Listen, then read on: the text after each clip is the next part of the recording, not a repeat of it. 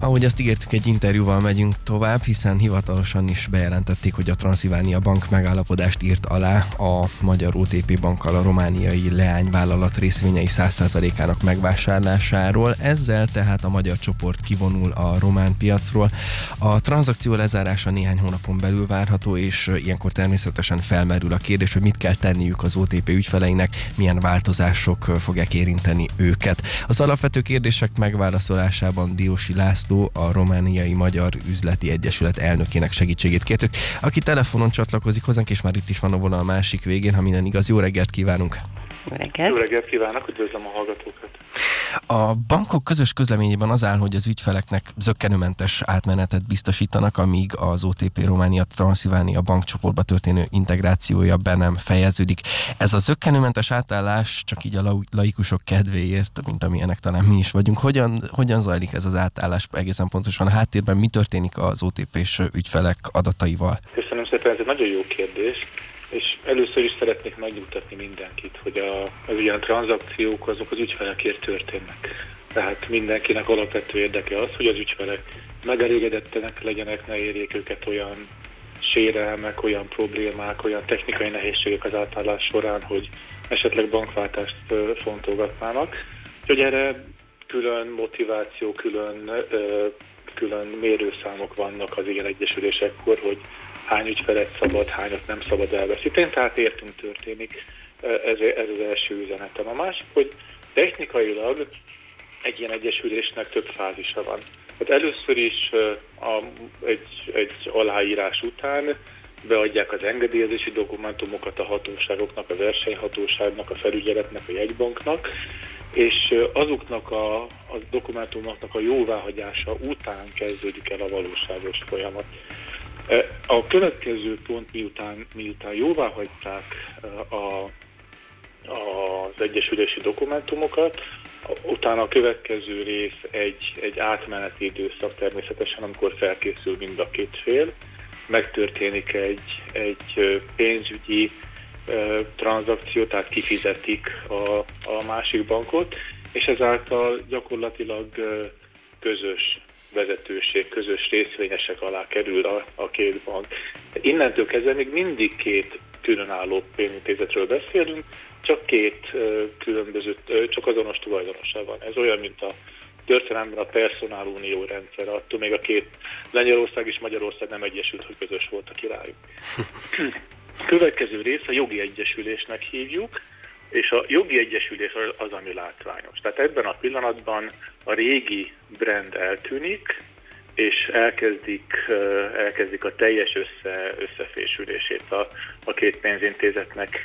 Ennek van többféle módszere, tehát lehetséges, hogy ebbe az átmeneti időszakban, amikor már közös a tulajdonos, fölkészítették a számítógépes rendszereket egy gyors migrációra, fölkészítették már, akkor el, elkezdődik a brandcsere, tehát lecserélik a táblákat a legtöbb helyen, és, a, és az új logókat teszi föl. Tehát a jogi egyesüléstől kezdve vannak a látványos változások, és általános hüvelykúj szabályként, szabályként el tudjuk mondani, hogy onnantól nagyjából a, a két, két bank azonosnak tekinthető.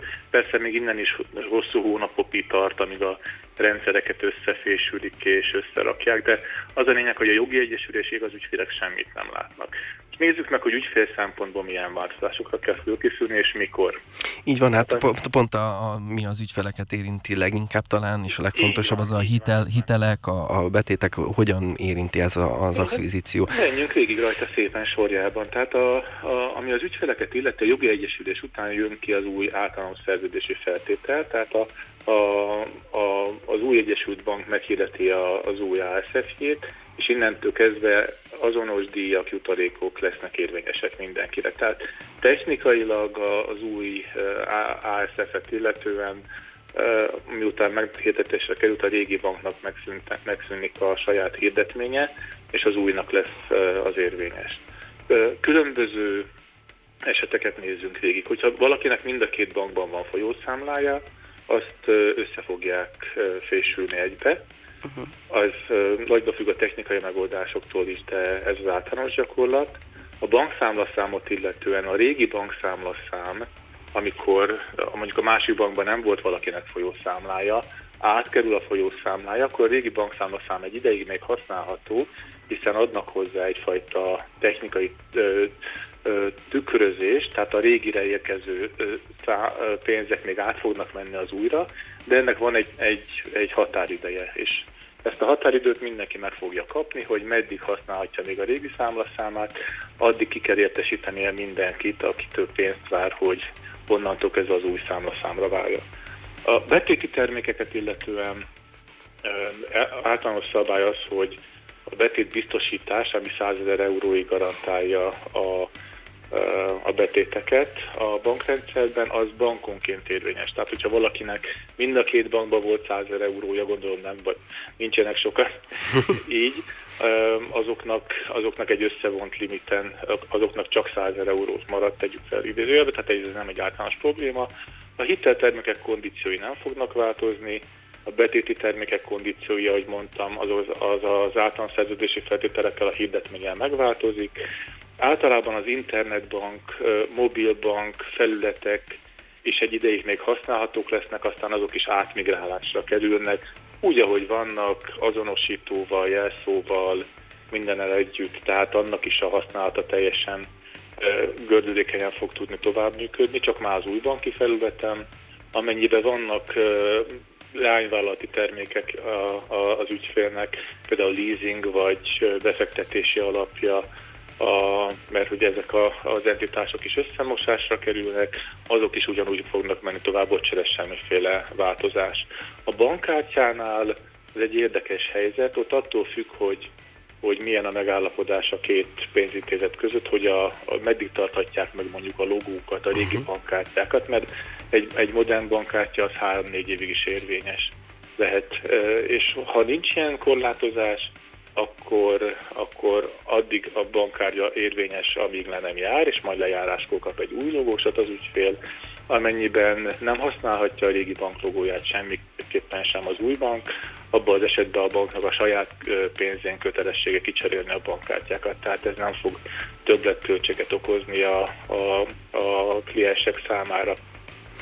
Engem... Általában még a bankomat használatra szoktak kitérni, ilyenkor a bankomat használatban miután megvolt a, a, az új tulajdonos, általában közös kedvezményeket vezetnek be, tehát az egész hálózatot lehet használni, a, a teljes összemosás után pedig korlátozás nélkül lehet az egész hálózatot használni. Bankfiókokat illetően sajnos arra lehet számítani, hogy ilyenkor nagyon sok bankfiók bezárásra fog kerülni. Hm.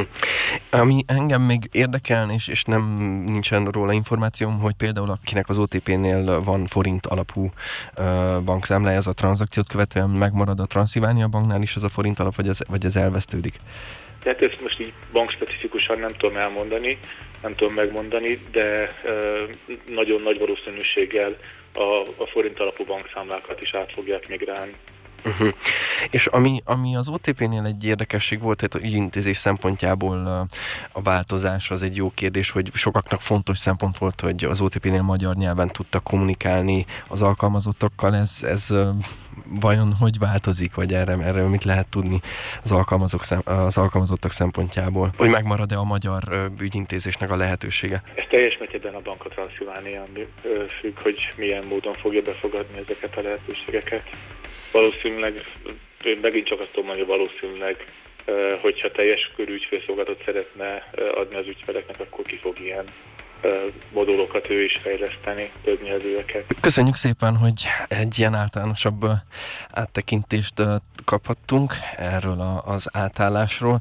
Hát gondolom, hogy erre már azért számos példa volt, és ez egy beáratott rendszer, szóval az ügyfelek így biztonságban tudhatják az adatokat. is jó néhány bank összeolvadás történt, mi is csináltunk kettőt, tehát ez abszolút rutin feladatnak jár, és mondom, arra szeretném még egyszer megkérni az ügyfeleket, hogy nyugod, nyugodjanak meg, mert ez az egész a ő értük történik, és, és én úgy gondolom, hogy például a Banka Transzilvánia az rutinosan már több bank felvásárlása után ezeket meg tudja az ügyfelek teljes megelégedésére oldani ezeket a problémákat. Köszönjük szépen ezt, a, ezt az áttekintést. Diósi László, a Romániai Magyar Üzleti Egyesület elnöke volt a vendégünk. További szép napot! Köszönöm a hívást, szép napot kívánok, viszont halásra!